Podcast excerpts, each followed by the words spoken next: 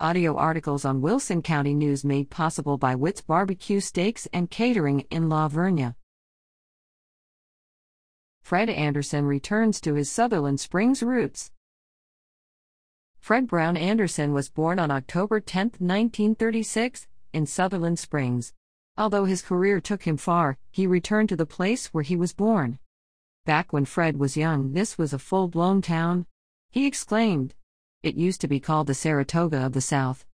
Fred remembers the amazing hotel that once housed visitors from everywhere who came to visit the famed springs. The hotel had two pools and a park surrounding it. He was delivered at home by Dr. Ella Ware, the first woman physician to graduate from the University of Texas Medical Branch in Galveston in October 1895.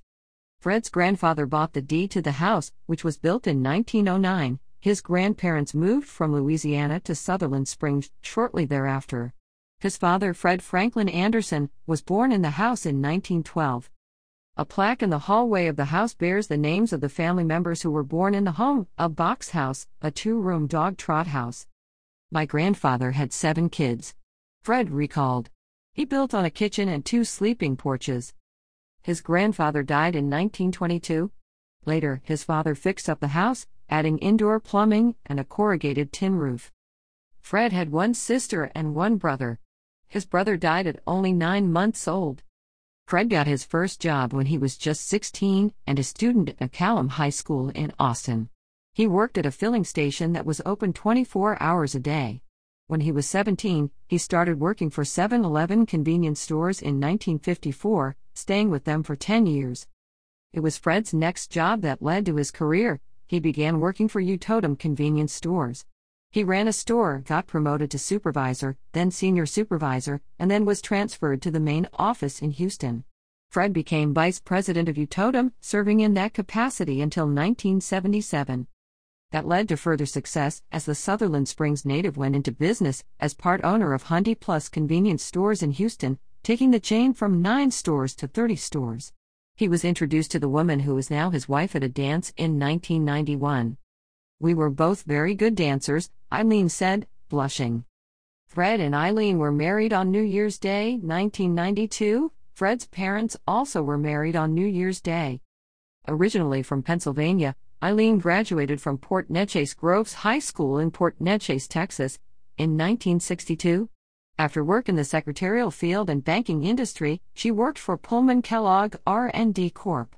Before leaving Houston, Eileen worked in the headquarters of Oceaneering International Incorporated, an oceanography corporation that manufactures submersibles and conducts exploration, from 1983 to 1991. The corporation even found artifacts from the Lusitania. She shared. The Lusitania, an American passenger ocean liner, was sunk by the German Navy in 1915, killing 1,197 passengers. This spurred the United States to enter World War I against Germany. The newly married couple wanted to get away from big city life, so Fred brought his new bride back to Sutherland Springs, to the family home he'd inherited. Eileen then went to work for Floresville Nursing and Rehabilitation Center for eight years. Then she applied and was hired as the activities director at the Frank M. Tejeda Texas State Veterans Home in Floresville. As activities director, she enjoyed dressing up to brighten the residents' days. I just love to dress up, Eileen said. I dressed in different costumes for special occasions and holidays, she added, sharing a photo collage from her veterans' home days. Some of her costumes included an adorable clown geisha and the Easter bunny. I loved making the residents happy and smile, Eileen reminisced. She worked at the Veterans Home from 2005. Although they moved from Houston to escape the traffic and bustle, they've noticed changes since returning to Sutherland Springs. There's too much traffic. Too many people moving out here, Fred said. With Fred's deep family roots, it's a natural fit for Eileen to be active in the Wilson County Historical Society and the museums in Sutherland Springs and Stockdale. She and Fred belong to the Wilson County Car Club and love riding in parades and participating in the club's events and fundraisers. And Eileen still loves to dance. She still goes line dancing twice a week in Floresville, Fred said. And Eileen also maintains the 16 graves of Fred's family members buried in the Sutherland Springs Cemetery. She weeds around the headstones and adorns the graves with flowers. The couple continue to record the family's history and Sutherland Springs history, keeping notebooks for future generations. Those descendants include one daughter each. Fred has three grandchildren and seven great grandchildren, while Eileen has two grandchildren and four great grandchildren. There's plenty of family history to share, and it seems, plenty more in the making for Fred and Eileen, in the family home where Fred started out life in Sutherland Springs. Family ties Fred Anderson's great grandfather on his mother's side was Thomas James T.J. Williams, a lumber magnate in East Texas, who also patented and sold prefabricated houses. He moved to San Antonio in 1906. A few years later, T.J. Williams visited Sutherland Springs and bought the hotel because his wife fell in love with it. T.J., fondly called T.J. Papa by his descendants, also bought the Sutherland Springs Development Corporation.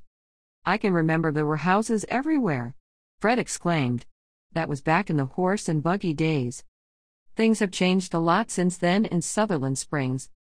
I think as people got cars and stuff, they just started moving to other places, Fred said.